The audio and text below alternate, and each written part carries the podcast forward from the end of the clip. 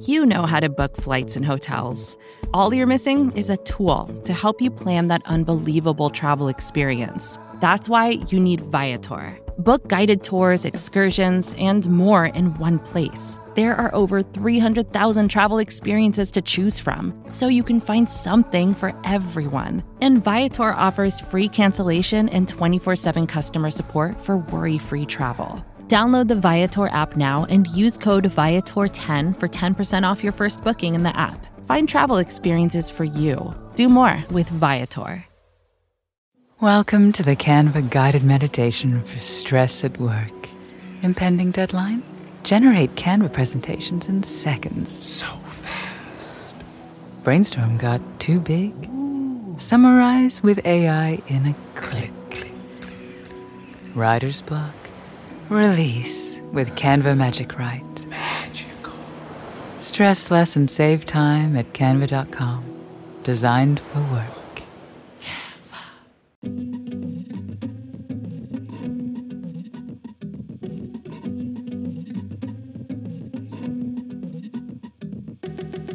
Happy New Year! And welcome to Good One, a podcast about jokes. I'm your host, Jesse David Fox. Usually each episode, we have a guest come on and they play a clip of one of their jokes and discusses how they came up with it and how it reflects what they're trying to do with their comedy. And we will be returning with some proper episodes in a few weeks. But this week, we have a bonus something special for you.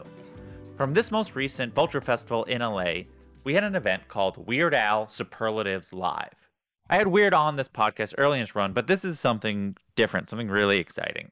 Hosted by comedian, podcaster, Weird Al fan/friend, Jonah Ray Rodrigues, we gave Weird a variety of categories like favorite song to do live, most surprising hit, and what song features the best accordion skills. And he had to pick the song from his vast catalog that best applied.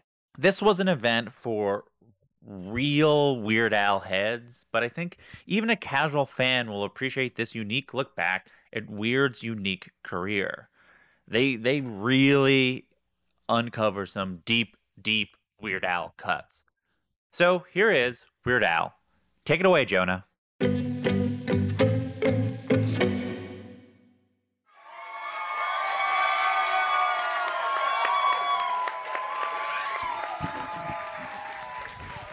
All right. Thank you so much for that delayed, louder response for me.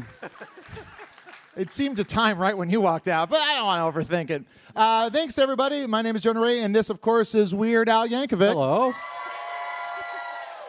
Hello. Vulture Festival asked us to do a version of their superlatives, which is, when someone talks to an artist, such as this person right here, this artist right here, this yet again Grammy-nominated artist. Right? Thank you. And we discussed their most blank songs. This is superlatives. It's like best, the worst, whatever it is. Yeah, the most of whatever. And we came up with some. We're going to go through these, and we're here just to have a good time. And if you don't, you got to leave. I'm serious. You all of your seats have meters to see how much fun you. It's a sphincter clench kind of thing. Yeah, these seats are expensive. But it'll be good. So everyone just have a good time. Is everyone ready to watch me talk to Al? All right.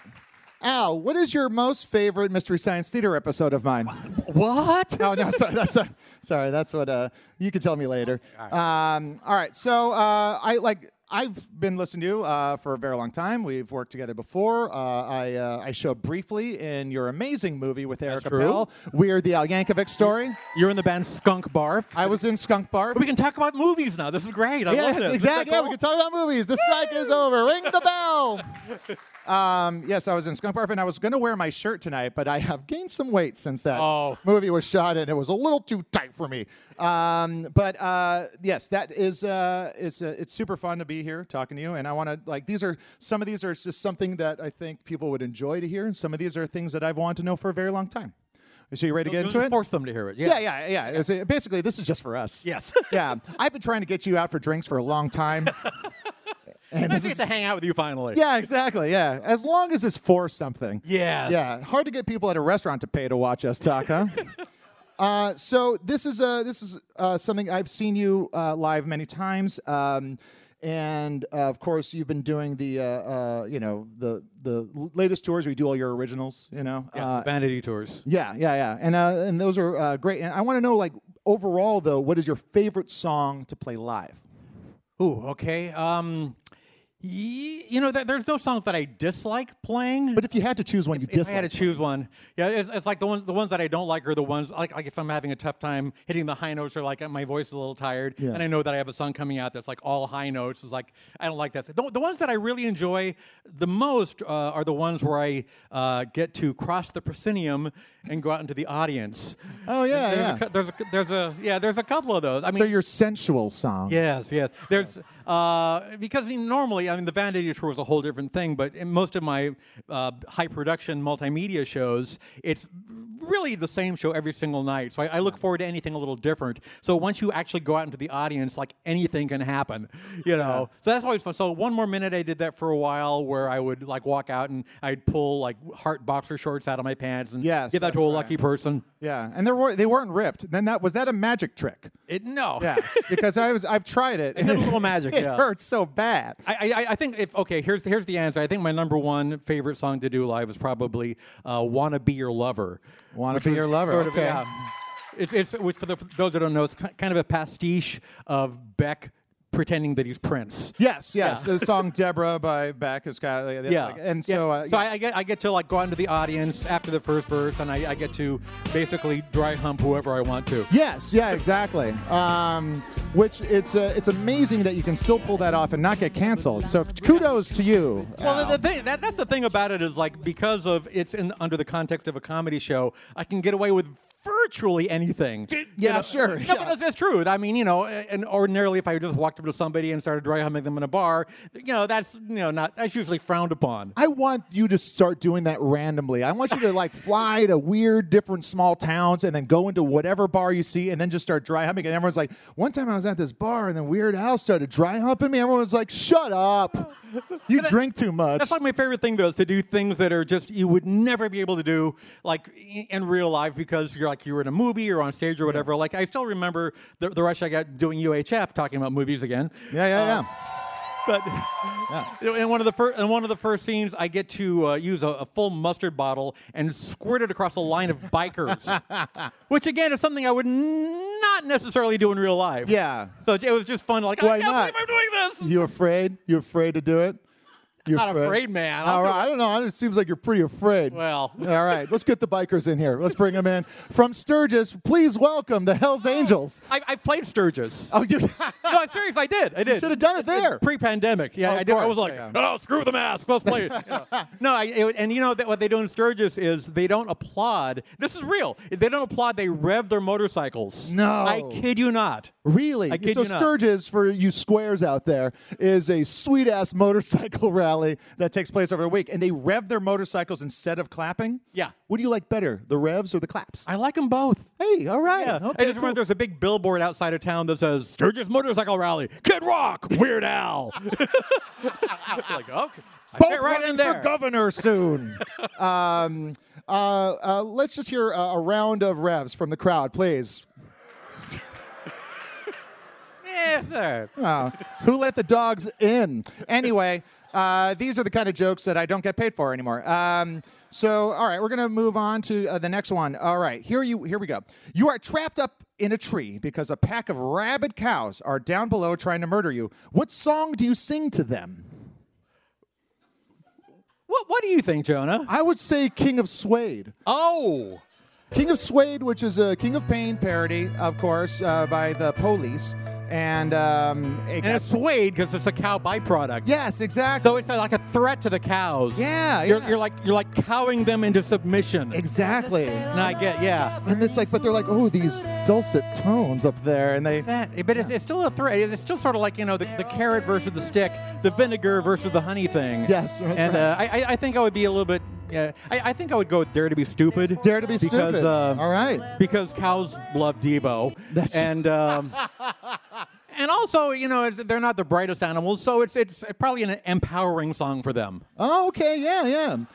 We should also know cows do feel sadness when one of them dies, so maybe they're a bit more emotionally intelligent than we think. But Dare to Be Stupid, it's a great song, and it would kind of like jazz them up, and they might think that this person is unhinged and will eat us alive. Yeah. So I think that's Dare to Be Stupid would be the great one. I still have very fond memories of doing Dare to Be Stupid on the Meltdown with you and Kumail. Yeah. Where you had a... it was like me performing in a frilly white shirt with a string quartet. Yes. Which is a little different from the original arrangement. Yes. I remember my first pitch. I remember like we were going to have you on and like you're like, what should we do? And I was like, what if we do Dare to Be Stupid and we just bring out Mark Mothersbaugh from Devo to just go up and just press play on a CD player and then you just sing along? And we pitched it to Mark Mothersbaugh. You did? Yeah, yeah. And like there was a bit of a response of he might be out of town, this thing. And I remember I think I told you about it, like vaguely, and you're like, sounds like a soft, kindly pass. Yes, yeah, yeah. Yeah. I remember watching the show as soon as I started playing Mark Maron and Chris Hardwick in the green room, and Chris was like, "Oh, I got to see Weird Al perform," and he leaves, and Mark is, he really is a nerd. Awesome. So yeah, that's the second question of superlatives. Let's go to number 3, which is video you'd most like to remake with an unlimited budget. Ooh. So all your videos have been pretty incredible. Thank you. And it's and you know I can't imagine you had tons of money for all of them. Probably decreasingly so over the years. Yeah, that's just how it works. Yeah, yeah. After a while, the record labels didn't really want to spend money on music videos. Yeah. And I went through a period where a lot of my videos were animated. Yeah. And I love animation, and I became friends with a lot of animators. But one of the big reasons we did that is because animation, in general, is a lot cheaper than doing live action. Yes, it's easily able to be exploited. Yes.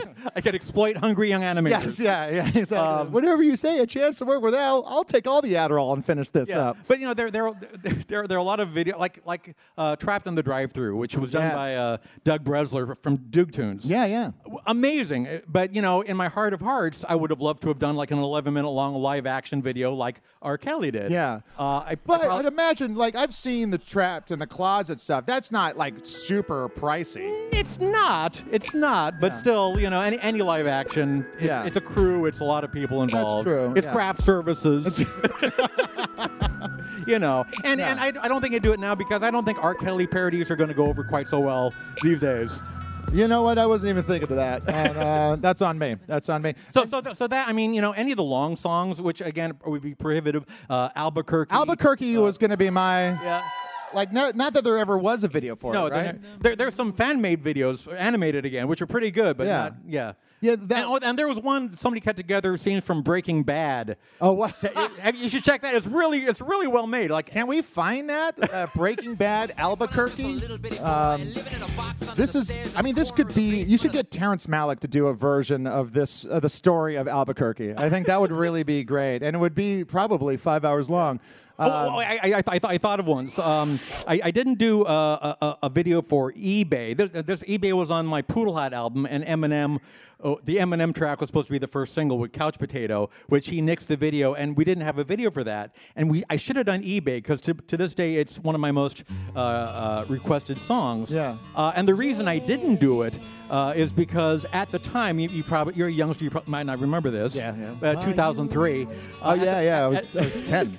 At the time, there were all these eBay commercials on TV where they were doing like song parodies. That's right. Like a parody of "I Want It," like "My Way" by Frank Sinatra. They turned it into eBay. Yeah. And my big fear was I didn't want to come across like I was doing an eBay commercial. Oh, a little payola situation. I didn't want to be a shill for eBay. Yeah, so. Exactly. Yeah, you know what really was? Poodle Hat was mostly paid for by the corporate entity known as eBay. But the thing was, you know, I did Meg Whitman, was that her name, who ran eBay, and she ran for office later. But I mean, she loved me and she loved the song, and it would have been nice. Like, would you give me a big pile of money? And I did not do that. They should have. I know. I guess they're still around. They still can. You know, they should. I mean, let's make that happen. Okay. Can everyone put that? Everyone's reading The Secret, right? Let's be sure to put that on our vision boards. All right. Next superlative question. What song should be drunkenly sung at a wedding by the best man? Okay, I know this one. Okay. Did you have an answer for that? Well, if I were to like take my choice would probably be Melanie. Wow. Just imagine. You're quick. Imagine me telling her this, my pick earlier, and that's how fast it was. It's very good. So why? What is your reasoning? I mean, it would just be so, especially if the wife's name is Melanie. Well, okay. Like it's just everyone's trying to, like, this guy's singing this song, and everyone's trying to parse out if he's a creep or if he's in love with her or something, or if he's like just trying to like hate his brother. All my love songs are sung by creeps, by the way. That's true. They're all like really, really, really creepy. Yeah. Okay, I'll tell you mine. I think without a doubt, it's got to be Good Enough for Now. Good enough for now. So for those who don't know, like, you know, you're sort of everything I've ever wanted. You're not perfect, but I love you anyhow. You're the woman that I've always dreamed of. Well, not really, but you're good enough for now. That's the basic. And for a wedding, I think that's pretty good. Because, you know, the song, I think, is like one of the more realistic love songs, because most, I'm not going to say most people or the majority of people, but certainly a greater than 0% of people are in relationships that are, you know, like the Beatles' new single. They're fine. Holy shit! Al's taking down the Fab Four? Man! Now I'm going to be associated with you taking down them. Whose side do you think people are going to take? They're going to think I told you to say that. Another one would be great is Let Me Be Your Hog. It's a quick one, but appropriate. Yeah, I mean, the guy would get booted off the stage immediately. He was just like, I just want to say to my brother's wife. Let me be your hog. Let me be your hog now. Let's hear the whole song. Yeah. Baby, baby, baby, baby, baby. I love that song. You know what? That's, you know, it's such a sing-along. Let's play it one more time. Turn it up. I want everyone to sing along. Let me be your hog. Let me be your hog now. Oh, baby, baby, baby, baby, baby,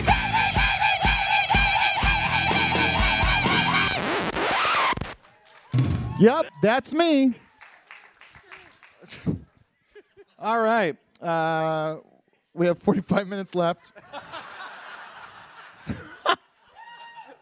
Let's talk slower. We have been kind of going a bit fast. Yeah. I really wasn't sure. They said it's 10 topics. I was like, nah, we'll see if we have time for 10. That was 4. 50 minutes and 4. Maybe we do have to go to the audience. I don't know. No. This is my time with my close personal friend Al. Your love songs are always super, super creepy. And is that like it is a well you go back to a few times, and it's a very bountiful well, and it's a great. The water's great. Well, normal people aren't funny so much. Like over the psychopaths and the sociopaths and the Indianapath. Any of the paths, pathfinders sometimes, and so. The next topic, because I don't know how to keep on joking around about that topic without getting gross or anything like that. So number 5, anyone have what would be a song that someone would sing of Al's at a wedding drunkenly? What would someone do here? Jackson Park Express. Good one. Yeah, it's a long one. Yeah. It just wants to take up that time. Anybody else? Do I Creep You Out? That's a pretty good one. Yeah. Oh, you were asking? Yeah. Tuesday morning. Can you tell I had a lot of dysfunctional relationships in my life? Yeah. Yes. Song. Okay, this play that whole 9-minute song. Yeah. I'll eat up some time. It is funny. When your first long song, was it Albuquerque? Well, it depends what you're calling long. I mean, Biggest Ball of Twine in Minnesota was 6 minutes long. So 6 minutes long, that's right. At the time, that was my epic number. Yeah. And I wanted to do several more, much longer than that. Yeah, and it's were you almost kind of trying to challenge yourself sometimes? You're maybe let's see how much I can test the patience of my audience. Yeah, let's see how much people will endure. I mean, literally that was what would happen with Albuquerque, because I thought, I'm going to make a song that's just stupidly long. Yeah. And just ridiculous. I had a notebook full of ideas, and I said, I'm going to use every single idea in this notebook. I'm not going to even edit it down, because people are going to hear it'll be the last song on the album, and the idea was, okay, they'll listen to it once, and then they'll never listen to it again. Yes. And meanwhile, it became one of my most popular songs. Yeah. And it's on the same album that you do the American Pie. Yeah, Saga Begins. which is American Pie, is also a long song. But instead of doing a long Star Wars song, you chose to just do this ridiculous, absurd song. Well, I knew when I was writing it that it was going to be the single, so I didn't want to have like an 8-minute long single because that doesn't usually go over. So instead of like how many... The original American Pie is a huge hit! That was 1970. That's true. Times have changed. We have different stuff now. Yeah. So what was it? So the original, I think the original American Pie, I believe was... 6 verses, and we change it to 4. So oh, wow, okay. It still feels uncomfortably long, but I didn't push it. But it is a showstopper. Yeah, we should stop right after you play that. Yeah, exactly. Yeah, and then I can't wait for your parody of The Wreck of the Edmund Fitzgerald. Some Lifeline heads on it? All right. There's actually a little bit of that in a Biggest Ball of Twine in Minnesota. That's shit, you're right, yeah. A little bit of that and a little bit of Harry Chapin. There's a lot of those storytellers things. That's right, yeah. What is it's a, if you were like, what's your favorite story song? These aren't even on the list. I'm just fucking in it right now. Okay. Of my own? Yeah. Or of anyone's? Of anyone's? Yeah. Oh gosh. I don't know. I mean, Harry Chapin had a bunch of like all his songs were story songs. That's true. Yeah, yeah. The Rock by Harry Chapin. Have you heard that one? Yeah. That's fun.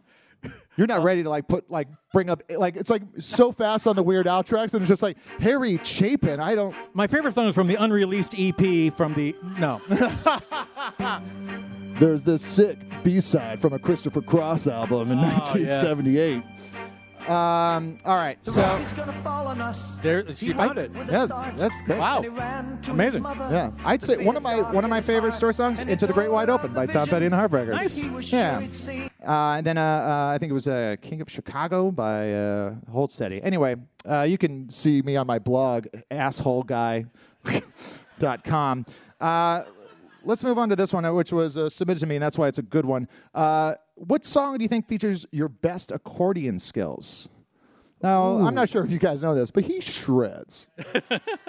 Yeah, there are a lot I could pick. I was listening to Everything You Know Is Wrong recently, and there's a really me and Allie Gertz were just talking about that song earlier today. I was listening to that and thinking, how did I do that? Because that doesn't even sound like an accordion. No, how did you do that? Sounds like an organ. Yeah, that's crazy. What good skills? Yeah, there's part of it I'm like, maybe I'll do this live someday, and I hear that solo, and I'm like, I can't do it like that live. You know? Yeah.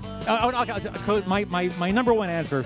Can we try and find the accordion solo in this? Do you know which? It's somewhere in the middle. It's in the instrumental break. You didn't write these songs, did you? So number one, I'd say is Lasagna. Oh wow, yeah. Because that's the feature of the accordion. Because we wanted to go for sort of an Italian flavor, and I figured like why? Sorry. Actually, when I wrote Lasagna, this is for real. Originally, my idea was to write the entire song in Italian. Oh wow. Because it's based on La Bamba, which was in Spanish. Yes. And I thought, oh, that'd be great. That'll be an interesting high concept thing to do it all in Italian. And I thought, that's going to extremely limit the audience for this song. So instead I did it with a really bad stereotypical accent in English. Yeah, yeah. And this... it's not offensive because it's another kind of white person. Yeah. It's not racist if it's Italian. Yeah, yeah, exactly. Yeah, yeah. There's an accordion bit in the intro, and then there's a nice accordion solo in the middle. And this song wound up on... I probably get this wrong. There was a compilation that came out years ago called, I think, Monsters of Polka. Oh, wow. Or Monsters. And these are all just like canceled polka players, right? Yeah. Yeah. No. They're horrible. We got them all back for one special album. But they picked her for that, so I'm going to go with that. Yeah, yeah. I like that one a lot. The idea when you started, it was like the concept of like, you know, doing like, you know, these parodies and accordion, and then like you kind of like started filling out the songs. It's like what's the thought process behind like when you want to do accordion forward parody? As opposed to, like, you know, keeping it, like, sounding like the song. Yeah, I haven't done, you know, most of my songs that I've done haven't been accordion-based, other than the first album. The first album is sort of like, I only know how to play the accordion, so I'm going to play the accordion on every single song. Yeah. And then I found out that people don't necessarily like to hear accordion that much. Yeah. So, I mean, it's gotten to the point where I still play the accordion. Obviously, I play it on the polka medleys, and there's, like, one of those on virtually every album. Yeah. And then just whenever, you know, a song really needs an accordion, like, you know, Lasagna felt appropriate, and They Might Be Giants play accordion, so that felt appropriate. So just whenever it doesn't feel like I'm Well, sometimes I do force it in for comic effect. Yeah, but, yeah. But mostly I just use it whenever it feels appropriate. Okay. Which makes, here's another one that I can think of right now is what's your favorite polka medley out of all the polka medleys you made? I don't really have a favorite. You know, the newest one is always, you know, the most timely for obvious reasons. Sure, yeah, yeah. I don't know. When I had to put a polka medley on the box set collection, we picked the first one, which was Polkas on 45, just because that was not so much just whatever was current. That was sort of like a classic rock greatest hits with like, you know, the Stones and then the Who and Jimi Hendrix. And I thought, oh, this is a good like intro to the polka medley. The idea of doing the polka medley, yeah. And was this a popular like concept, or did you just like it so much that you continue to do this? Kind of both. I think there wasn't. Was there a polka medley on the second album? Or no, that wasn't the second album. Wait a minute. Second album's called Polka Party, so I hope there is one. No, that's the fourth album. I'm sorry. Oh no. There wasn't a polka album medley on the first one. But it's something that I've been doing for a long time. In fact, when I had my infamous date opening for Missing Persons at the Santa Monica Civic in 1982, we did a polka medley of all the big K-rock hits at the moment. Oh, with like the Plasmatics and like you know all these, you know, like a lot of Dramarama on there. Maybe I don't remember exactly, but can you try and remember for me? I will. I'm sorry. It's but you know, it was some things that wound up in the first polka medley, but a lot of stuff that. You know, it just happened to be like kind of punkish and popular at the time, like you know, bad boys get spanked, things like that, and the audience also hated featured it. On Monsters of Polka in a very different context. I did not win them back with that polka medley. They hated it. I'm sure. Oh, they hated it. Because I think it's also when it comes to like when I think about like the polka medley I like the most, it's like I think it's alternative polka, but just because it's like that's when I was listening to the radio the most, and that's like when I like caught all the stuff, and I was like, this is crazy. Well, that's sort of like the whole trope about like your favorite Weird Al album is whatever came out when you were 12 years old. Yeah, exactly. It's like when people argue about like casts of SNL, they're just like, you know, same thing. Yeah, exactly. And see, this also doesn't sound like an accordion. You're really good. Oh, I see. Have you ever? Do you know Beck at all? Because you guys are both Angelinos. Yeah. Did you know about this? We had to get his permission. You know, Beck. About a year ago, I saw something in the news about how Beck was sorry that he didn't let me do a parody of this song called "Schmoozer," which I don't remember asking for that. Oh, no. Actually. So maybe I did. It literally escaped my mind completely, but he let me obviously use it for the polka medley. Yeah, that's something like I think like any large like artist can do is just totally gaslight, like, you know, like the media for you. It just goes like, he wanted to do a parody of this called this, and I thought it was dumb. And you're like, I didn't pitch that. 35 minutes. All right, so we...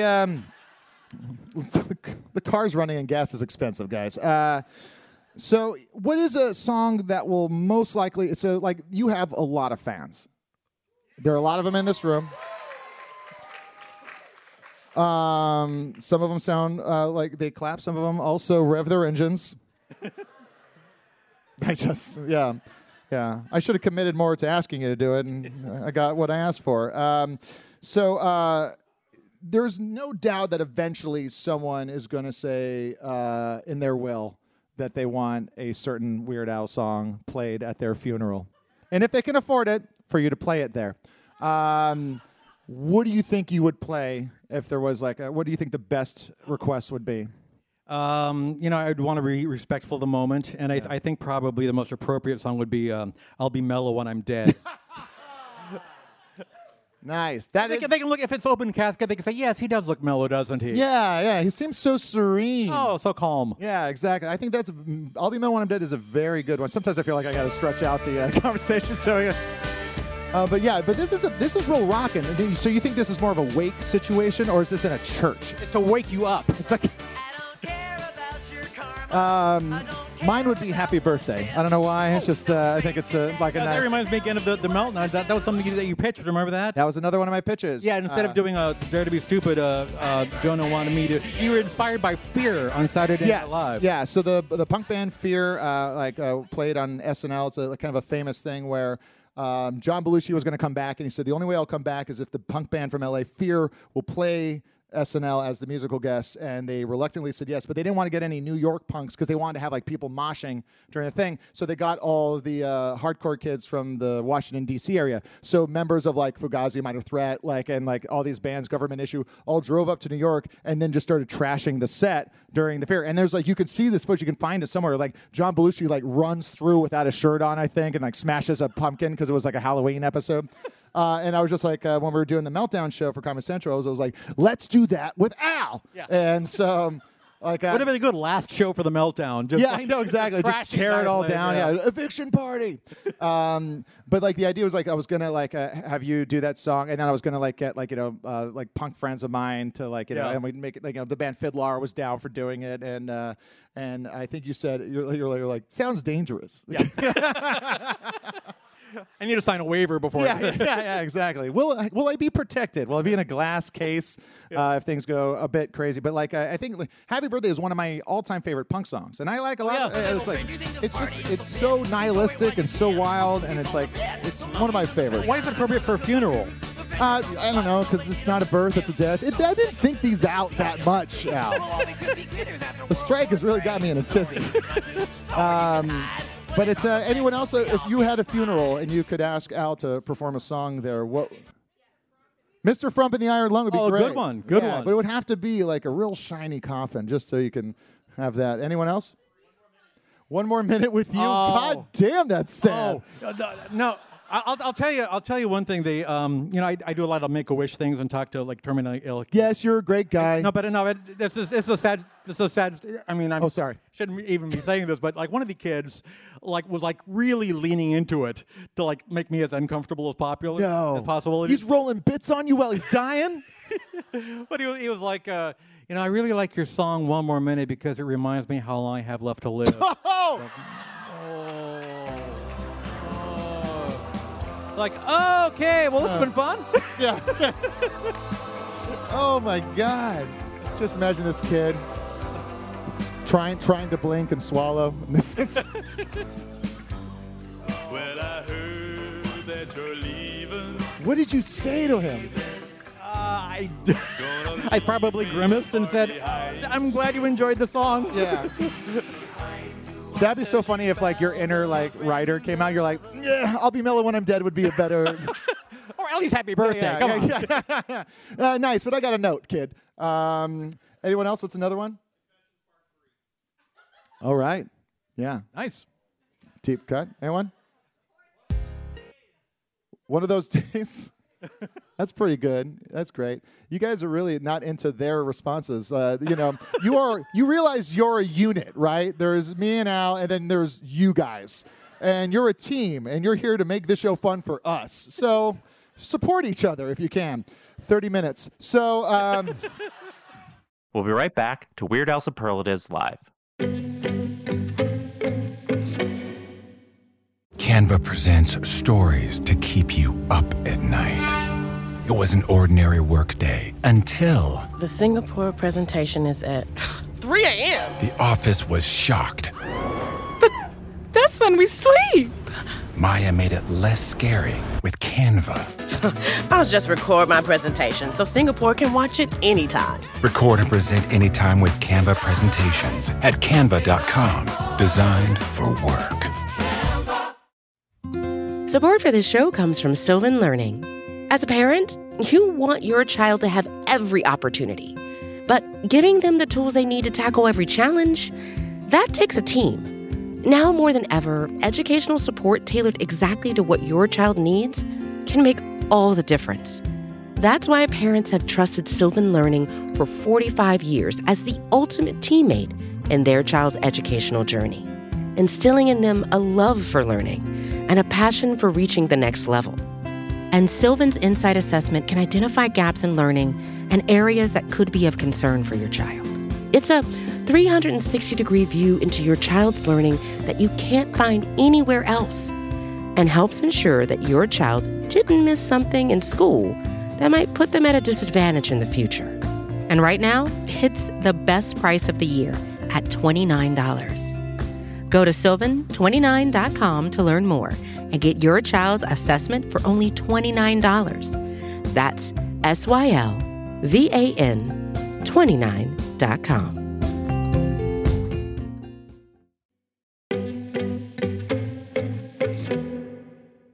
Now back to Weird Al Superlatives Live.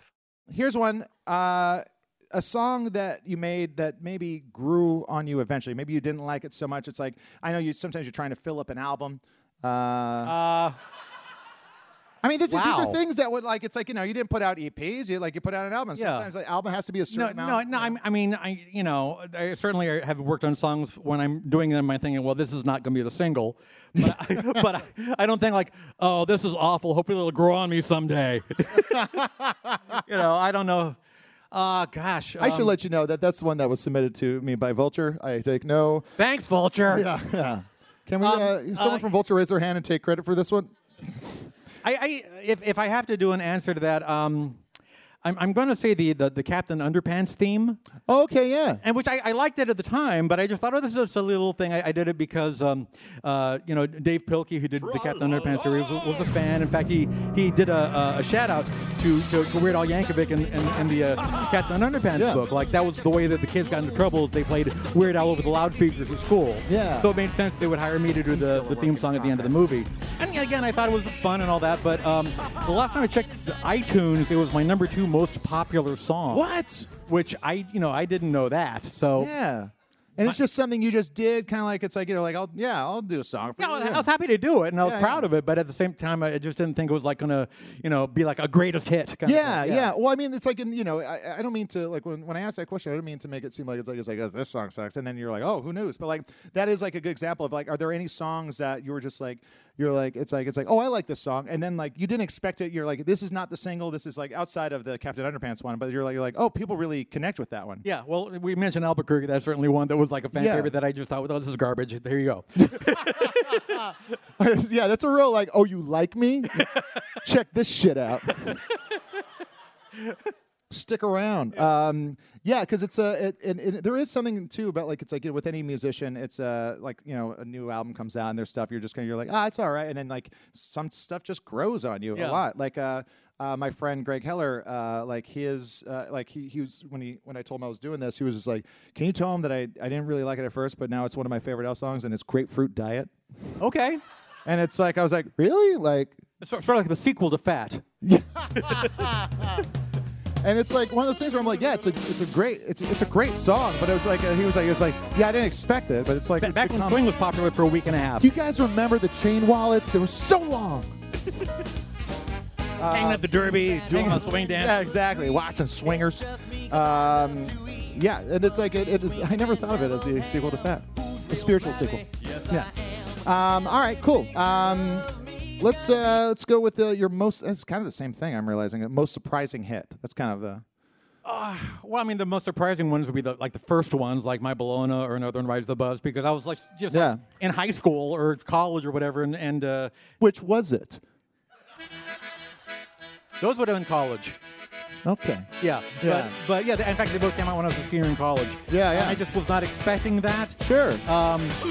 But like, what did you like? Kind of like, that's the kind of fun thing. It's like, you know, I make stuff all the time, and I just like putting it out. Is that the kind of the vibe you had when you were doing this? It's like, I know you've told these stories lots of time, and it's said, you know, very realistically in the movie Weird the Al Yankovic Story, of course. But like your general vibe of just like, it's like, it was just fun. It's like a fun project. Yeah. I mean, the most I thought would happen was like, oh, maybe I'll make the Dr. Demento Funny Five or whatever. Plus it's like a lot of stuff he played too was just like people that were doing that kind of stuff. It's just like, you know, like outsider artists and people just kind of like making 45s themselves. And like, you were just like, oh, that'd be cool. That was like the height of what you were like, You're like, that'd be cool if I got a But again, I was literally in college at the time. And I remember coming home from class and my roommate had all these messages on the phone, like some disc jockey in New Zealand wants to get a copy of Another One Rides the Bus. And it like became this viral hit back before things were like viral hits. Yeah, and like COVID. It made its way around. So it kind of made its way around the world. And you know, I was like this college kid without a record deal, without anything, but like people all around the world were listening to Another One Rides the Bus. Yeah, and it's wild because you had this hit song, you had no record deal, so you were like I'm sure people were sniffing around to just exploit you. Like, it's like a bunch of guys are just like, this young nerd has no idea about showbiz. I probably shouldn't talk about this, but I actually did have a manager, I won't want to mention his name, for a few months. Yeah. After that, he like latched onto me, and probably the less said the better, but I got away from him pretty quickly. Oh, wow. He smelled money. Yeah, yeah. Bernie Brillstein. There you go. No, it's like it's the one manager name people will know. Yeah. Well, in the interest of prolonging this question, after I'd put out a few albums, I'll say the answer to this would probably be White and Nerdy, because even though I wrote it and recorded it thinking this is going to be the single, but it was sort of a replacement, because originally Straight Outta Linwood was going to feature my James Blunt parody. Oh. Instead of You're Beautiful, it was You're Pitiful. Yeah. And that escaped onto the internet somehow. But it was never officially released, so we needed a new single, and, Chameleonaire was big with Ryden at the time, so I thought White and Nerdy. And I really thought, this is just retreading things I've done before, because I did It's All About the Pentiums a few years before that, which is also about computers and nerd culture, and that had a big high production video with Drew Carey and Emo Phillips and MTV played it twice or whatever. But I thought, okay, well, that's sort of the ceiling, I guess, for that kind of humor. But then I think, as Malcolm Gladwell would say, like 2006 was a tipping point. Yeah, yeah. Because when White and Nerdy came out, it exploded. It's to date my only top 10 single. It's my only platinum single. Whoa. It was huge, yeah. Well, and that's interesting, because it was going to be a James Blunt parody. Was the plan to still have it be called Straight Outta Linwood? It was always going to be Straight Outta Linwood with this like kind of hard gangster kind of cover. Yeah, it was which was kind of a non sequitur. But then when White and Nerdy came out, it was sort of like, oh no, this totally makes sense now. Yeah, well, because like Bad Hair Day, of course, the Coolio that wouldn't have worked without a Coolio parody, probably. Yeah, yeah, everyone would be like, this seems kind of weird. Yeah. It's just but yeah, that's super wild that it's just like to have it be Straight Outta Linwood, which is very much like a Master P parody, I believe, like that kind of that look. Well, any Master P fans? That he had a gold-plated tank. Master P fans at the Vulture Weird Al conversation. Yeah. Some people like both. Okay. What do you think? And like we were kind of treading on this a little bit before, like your love songs are all kind of creepy, and the funeral question also kind of lends itself to this. But like, do you have like what in your head? What would be the darkest song you've ever made? Oh, there's so many. There's a lot. I mean, it's really gallows humor. Yeah. No, but it's just a term I've always wanted to use, and I never really got a chance to. I realized this. I guess I was always aware of it, but I really became hyper aware of it during the Vanity tours, where I'm playing like all of my original songs, and a lot of those are really dark. In fact, a fan published something online, was like the Weird Al body count. It was like a list of like how many people died in each of my songs. Oh, that's great! Yeah. Oh, wow. Which also begs the question: why did you never parody the band Body Count? Oh, again. Oh, yeah. I think the winner was one of those days, because at the end the world blows up and everybody dies. So that was like the biggest body count. Yes, yeah. My Christmas songs by design. Well, Christmas at Ground Zero, also everyone dies. Yeah. But the Christmas songs are by design really dark, because my record label at the time was always pushing me, gotta have a Christmas album. We gotta have a Christmas album. I did not want to do that. Wow. That so it was antagonistic. Yeah. So it's sort of like, you want a Christmas song? Here's a Christmas song for you. Yeah. Yeah, and it's just like, it's very funny, because it's like you could. I'd imagine you send it to the label, and they're like, "Here we go. This is going to be very fun, a very sweet. What's that?" Yeah. And then Yeah. Yeah. And this song. And then they go, "Ow!" And then, You go, And that song actually, it was released as a single, but it was actually banned on a number of radio stations, because apparently for some reason a lot of people don't want to hear about nuclear annihilation during the holidays. I don't know. It's kind of, it's you gotta have the good with the bad. I always wanted to try and figure out a parody of that song, but it was have it be Fishbone's Party at Ground Zero. Oh, I love that song. But with the lyrics of Christmas at Ground Zero. So mashup. Yeah. So if you can put that in the AI. Can you get two turntables going at the same time? Can the AI chat GPT that? 130 beats per minute, just kind of like. Exactly. Make it go. Hey, Siri. But yeah, your love songs are creepy. Why does this always happen to me? That's very dark. It's another sociopath song. Yeah. Like full on. And is that like is that something you kind of came up with a concept of? Why does this always happen to me? Is that like what was the kind of the idea of it? Where you just like it's like was it a character idea or was it? It was going deep into my soul. Yeah. No, I literally was passing by a car accident, and my thought was, oh, this is going to make me late to work. And then I thought, I'm a monster. And then I said, let's investigate this monster side of my personality. Yeah. So you work with a lot of, Carl Jung shadow work. Yes. I'll tell you that probably, and this is not a violent song, but probably... the darkest, just because it's literally depressed a lot of people. Skipper Dan. Oh God! I were a guy who was a puppeteer on Mystery Science Theater. He was a skipper, and he was like he's a big fan of yours. But when he heard the song, he was like I, for the first time in my life, hated Weird Al. Like he felt attacked. Yeah. For some reason, a lot of out of work actors didn't take a time to do it. I'm surprised there was no Skipper Dan signs during the SAG strike of just I remember the song world premiered on MySpace. Oh yeah. When, at the tail that was Tom's thing, right? What? That was Tom's thing. Yeah. Tom's little thing. But it was like the very tail end of MySpace, beyond when it would have been cool to premiere on MySpace. Yeah. And the handful of 12-year-olds that were still on MySpace said things like, "You're supposed to be funny. This sucks." Wow. And granted, it's not a funny song per se. It's pretty bittersweet. It's a good song though, and it is a story song too. It's a story song. I'd say it's one of your story songs for sure. I'm going to change Harry Chapin to Skipper Dan. And stylistically, what do you feel this? It's a little Weezer-esque. Yeah. The idea, yeah. It's definitely it is really depressing as anyone in showbiz. It's dealing with you have this idea and you're like. You get a job and you're like it's pretty close to being an actor. Yeah. And then then that's it. And that song was based again on a true experience where I was with my family at Disneyland and we went on the Jungle Cruise ride and the skipper whose name I have no idea what it was. It probably wasn't Dan. But he said, what if it was? Man, that guy's probably not around anymore. Probably not. Probably heard the song and killed himself. I was alluding to it. Okay. You and your gallows humor.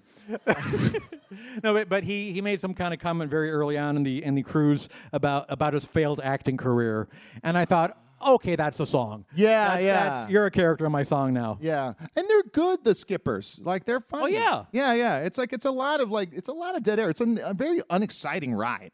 And nothing really happens. And they do have to fill up a lot of time. It's not like the tram people at Universal. No. Those assholes got it made. I like to go on and say, you said that joke on the last cruise. Hack!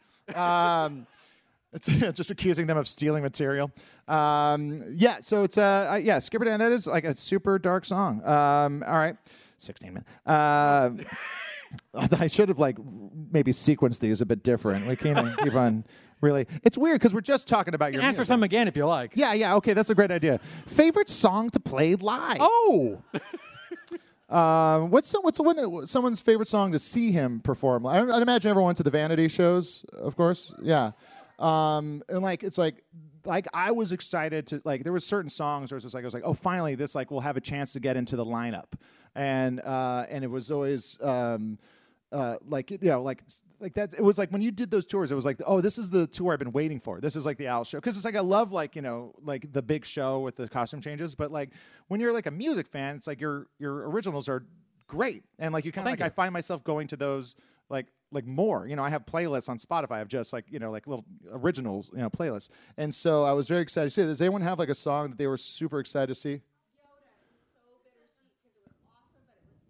Yeah, oh. It's Yoda, which is also a deep cut. That's it's not an original song though. What are you saying? You mean he did a parody of my song? Anyone else? Craigslist. Yeah. Thank you. Yeah. That's it. Anyone else? Dog Eat Dog. Yeah, that's a fun, like, This Is the Life, I think, was like a... From Johnny Dangerously. Yeah. Oh, this is CNR. You. Yeah. Yeah, Johnny Dangerously. Did you get to meet Joe Piscopo? Did I? I don't know why I sounded like Jiminy Glick there. Glick, did you get to meet Joe Piscopo? We actually did, to give a real answer, he was the host for an MTV New Year's Eve party in 1987, I want to say. Yeah. And the band did, like, we were the polka band during that show. Yeah. But I don't think I hung out with Joe, but I got to do this to him from across the audience. Oh, nice. That's a weird thing to think that Joe Piscopo at one point was cool enough to host something on MTV in the 80s. It's like... it's the kids love my Frank Sinatra. So here's another question. A song that would have benefited from a lot of curse words. Like you don't swear in your songs. You get close. You get real dark. Gallows humor, and you tend to keep it clean, which is something that I think is a. Is it's not clean, it's just like that's the kind of the weirdness of like American culture, I guess, right? Yeah. It's like you are so much more fucked up with your songs, but you don't swear. So parents are like, yeah, you can listen to this, like this 10-year-old kid. No. And it's like it doesn't have the parental advisory sticker. Like Tipper Gore said, you shouldn't listen to it if it has that. So now it's like I'm family friendly and I'm talking about decapitations and like exactly. Yeah. So well, I'm going to flip on you first. What do you think I should? Be? I was going to say the Weird Al show theme. Like here's a fucking story about a guy named Al who lived in the fucking goddamn sewer with his hamster pal who was a cunt and. See, the laughs are... You can't deny the laughs. I don't think CBS would have approved that for Saturday morning, though. Yes, but it's like, you have the radio edit, and then you have... Like, let's buy the album, Mom. Yeah, exactly. What? And then, when you start doing the swear version at a show, some people are going to be confused, and then there's going to be, two tall nerds like me looking at each other and go, real heads, no. I think it would have to be any of my songs that are, like super angry, I'll go with I'll sue ya. I think Oh yeah. I think it works fine as is. But if you had to put some curse words in, Rage Against the Machine. Yeah. It wouldn't be out of context. Yeah. What would that sound like? What would that sound like if we did that? We could keep it clean. We got. Is it all ages? I've been sweating a lot. I should have checked with that. I try to not to. There's a thing that when we were making MST, Joel Hodgson said, he's like we try not to swear because it's like. No one some people will just back off because they're like language is a weird thing where if someone say damn, they'll be like you know what, you can't watch that, you can't listen to that. And was that ever in your head as something? I don't swear at all in my real life. Really? I never have. Really? If I punched you right now, I'd go ouchie. Dag nabbit. Fart. Geez, that stings. But I also, like you said, it makes parents feel more comfortable buying records for their kids. Yeah. Even though a lot of songs are not really kid friendly. Yeah. So it's all about that money. Just trying to get those sales, push those units. All right. Does anyone have an idea of if they wanted to hear swearing in a Weird Al song, or are we all? The night Santa went crazy would be great. That's a good one. Yeah, you could have a whole interlude where you hear just Santa just going, ho, ho, fucking ho. Let me be your swear conduit. With, Jerry Springer? Oh, yeah. Yeah, of course. But then it would just have all beeps in it. Yeah, right. Anyone else? Amish Paradise. But Gangster's Paradise, no swearing. Oh. Right? As far as I remember. Those Amish are foul-mouthed, though. Yeah. That was the 10. We have enough time to play Albuquerque in its entirety and then to leave. 11:16, 11:15, 11:14, 11:15. Yeah, what 11-minute song do you have? Play it now. I had some. I left my phone in the back. There were some questions that I thought I just got rid of them. I was like, there's no time for this. And I was at work all day, and so I'm... Tell me about your day, Jonah. So the strike started, and I started bartending, and there's some times where I do play Weird Al music while I'm bartending, usually around last call. During the strike, I took a bartending job to not go crazy, and I will play the Weird Al show theme on repeat when I'm just BMI like BMI money rolling in. Yeah, exactly. There it is. No, it's bootlegged, and. I downloaded it on Kazaa and BearShare just to be safe, just so you know. But yeah, it's like, actually, let's like think about, it's like, you know, you don't get to talk about like the music you like. You always have to talk. I don't like anything. You don't like anything. It's like, well, no. The thing is, it's like if you were thinking about like what's like one of the darkest songs you like personally out of any artist. And that's kind of, that's like, tough. Yeah, I don't know. I mean, I was talking to Allie backstage about Nine Inch Nails. I like Nine Inch Nails a lot. Yeah. Like, you know, I like a lot of dark stuff. Yeah. In fact, I like only dark stuff. Hey, man, I'm cool. I like dark stuff. I like Ministry. Yeah. Are you planning on doing more music? I'd like to. Yeah. If it's all right with you. I don't know. Let me see. Let's see how these 9 minutes and 39 seconds go. Yeah, I don't think there's going to be like another bona fide, you know, Weird Al album per se, but you know, I want to keep writing music. And, you know, whatever projects come up, I want to be able to write for TV and films, and of course, you know, maybe like, you know, the occasional single now and then. Yeah, I mean, like it's like that's the thing. You were kind of beholden to like an old way of the music business, like having a full album, and then of course, as you know, things progressed and got faster, it's like you kind of like, you know, putting out a single, like a parody of something that people already are done with. Yeah. In fact, I'll make a commitment. I will put out at least one new single next year. Hey! It's just going to be like Jingle Farts or something. And at the end, it's just going to be like, screw you, Jonah. Yeah. Let me be your hog part two. And it's just the same song, just played twice on one track. It's just looped like, Is anyone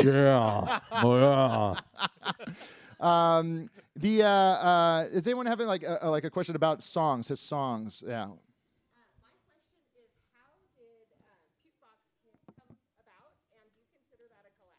How did Puke Box, am I getting that right? Puke Box come about, and was that a collaboration? Remind me, what is Puke Box?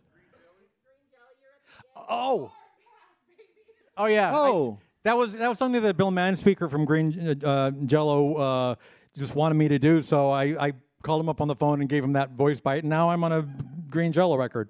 Yeah. Thanks. They were like the first video only band. Yeah, Three Little Pigs. Yeah. There was a serial killer album, right? Yeah. And did you know those guys? Was that like, did you know them through? Because they're LA based, right? Yeah. Like the kind of weirdo scene? Yeah, I mean, you know, Bill and I have been friends for a long time. And do you remember they used to have their office on like Sunset Boulevard with the big blow up animals? And stuff? Yeah. What did they sell there? Bongs? Well, they had like a recording studio, and they would record there, and I guess rent it out to other. Oh, okay. Yeah. They're like real incredible. It's just like a cutesy like guar. Yeah. Cutesy guar. Yeah, exactly. Cutesy guar. Yeah. Anyone else have a right there? Al, do you have any memories of like when you were a kid? When did you start? Shh. Oh God, do not. No, sorry, go ahead. Shoved them down. Sorry, go ahead. Can you remember like starting to think silly, or was it when you had the accordion that you'd start thinking of these silly songs? You were a very serious person, and then you got an accordion, and you're like, well, this serious guy thing's not really going to work out. Yeah, no, I was really, really serious until I was like 3. And then, no, I mean, when you play the accordion, you can't take yourself too terribly seriously, so that probably altered my DNA a little bit. But I've always been a little, for want of a better word, weird, I suppose. Workshop it. Hey. But I'm like, the thing is, because of your skills as being like an accordion player, it's like, you know, you have your Weird Al fans, but like you are also associated with like the polka scene in general. That's like, you know, like I was in a place in, I think it was like Milwaukee or something like that, and they have like a polka Hall of Fame kind of thing there, right? And like you're up there, like it's like, oh, really? They have a picture of you, yeah. Like me or Frankie Yankovic? No, I know the difference. Okay. Frankie's the funny one. Okay. But like, I don't know why I do that stuff. I'm sorry. But 6 minutes, we can do the biggest ball of twine now. But the like, it's like, you know, they had like this, like on an escalator, it was like you could press a button and you hear polka music, and then you pass by a bunch of pictures of like you know, accordion players, and like you're in there. So it, like, have you ever come across like super pretentious like hipster accordion players? Like, is that a thing that can exist? I suppose. Well, we did that in the movie where it was like the polka hipster. Well, yeah, yeah, exactly. I was wondering if that came from like some like Whoopi John Wolfhard. Oh yeah, the Minnesota Sound. Yeah. I'm sure there are polka hipsters somewhere. Yeah, there's got to be, right? Yeah. Yeah. Anyone got a? In fact, I'll tell you. I already pointed at somebody. Just hold your horses. I already put it. I got a letter from some relative of Whoopi John Wolfhard that was so happy. Oh, really? On the movie. Oh, yeah. Nice. Okay, now. Okay. There you go. Are there any songs that you haven't released that we might see someday? Like, I think you did a cover of a U2 song that's called "Green Eggs and Ham." Called what? Green Eggs and Ham. Or any of the... I did. I was going to do a full-on parody of the U2 song "Numb," using the words to Dr. Seuss's "Green Eggs and Ham." And in fact, I did a... Is this like a Wizard of Oz, like Pink Floyd thing, where you just one day you're like, it matches up perfectly? It matches. Kind of, but I did a little bit of it on Much Music in Canada, and that's probably what you saw was like me doing that live on Much Music, and that's now a YouTube video. But at one point, I was trying to make that a song on one of my albums, and I think U2 was actually down with it, but I got turned down by the Dr. Seuss estate. Oh wow, Geisel. Yeah. Yeah. Denied by Geisel. Yeah, and I thought, okay, fine. They want to keep, you know, Dr. Seuss pristine and keep it the way they remembered it. And the next year they started putting out all those Cat in the Hat movies. Oh God. Like, yeah. All right. Okay. Yeah, they want to keep it pristine, but don't look into his early work.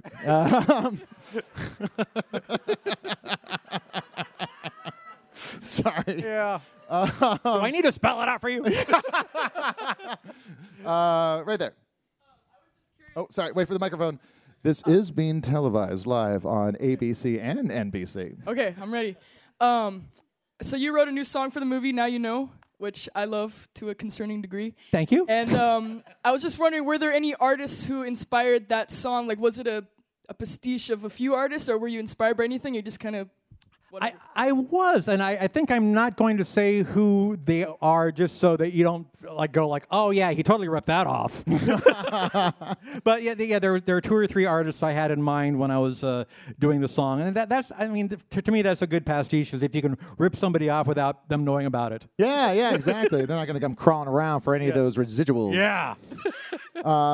Yeah, that is like something that's always like I think I asked you this years ago, where like. If you were to do just a non-parody album, and like it's like, would it resemble like a They Might Be Giants album or even like a Beck album where it's just kind of like, or you know, I call them like mixtape albums. Like I think.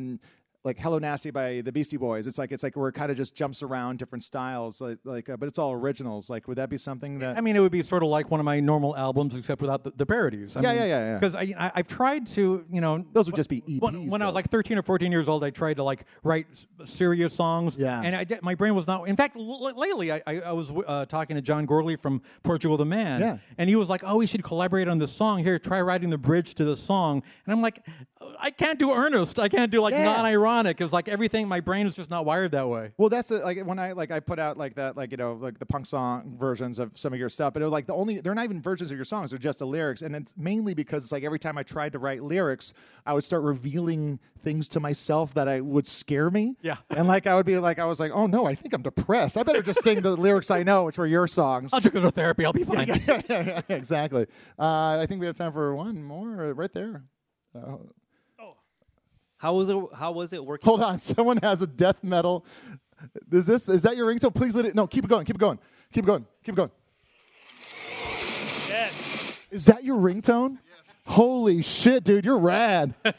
You're cool, dude. Front row at the Weird Al thing, and that's your ringtone. I am in love with you.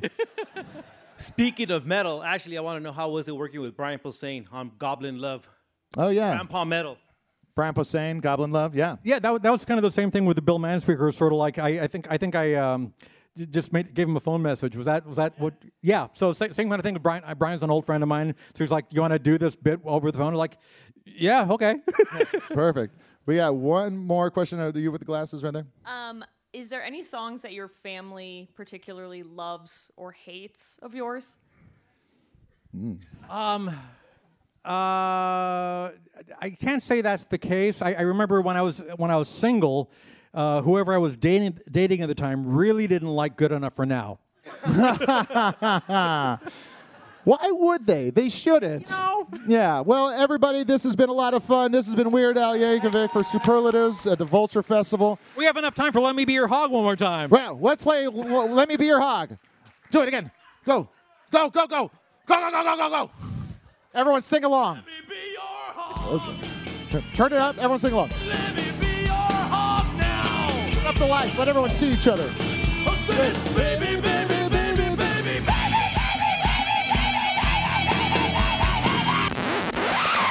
All right, everybody, thank you so much. That's it for another episode of Good One. Follow Weird on social media at Al Yankovic or Alfred Yankovic. Follow Jonah on Instagram at Jonah Ray. Good One is produced by myself and Jelani Carter. Gavin Shrikishan did our theme song. Write a review and rate the show on Apple Podcasts, 5 stars, please. Email any comments, questions, or laughing around suggestions to goodonepodcast@gmail.com or tweet at us at goodonepodcast. I'm Jesse David Fox, and you can follow me at Jesse David Fox. Buy my book, Comedy Book, wherever books are sold. Thanks for listening to Good One from New York Magazine. You can subscribe to the magazine at nymag.com/pod. We're here every other Tuesday. Have a good one.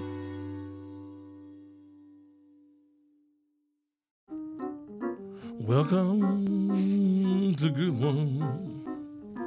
Show about talking them jokes. Son. Hey, hey, hey, hey, good one. It's a good one. Canva presents Unexplained Appearances. It was an ordinary workday until... that presentation appeared out of thin air. Also, it's eerily on brand. Wait, did that agenda just write itself? Words appear, making this unexplainable case... Unexplainable? It's Canva's AI tools. I can generate slides and words in seconds. Really? The real mystery is why I'm only learning this now. Canva.com. Designed for work. Why do you run? Why does anyone? I always thought that runners loved running, and that's not the case. Most runners hate running, but they choose to do it. In the new docuseries Running Sucks, brought to you by Team Milk, Abby Ayers learns why women runners everywhere are driven to go the distance. It really is about taking my power back and proving myself wrong. Team Milk is about fueling women's performance and helping them along their marathon journeys. You can sign up now for the inaugural Every Woman's Marathon, taking place in Savannah, Georgia on November 16th, 2024. Learn more and register at everywomansmarathon.com.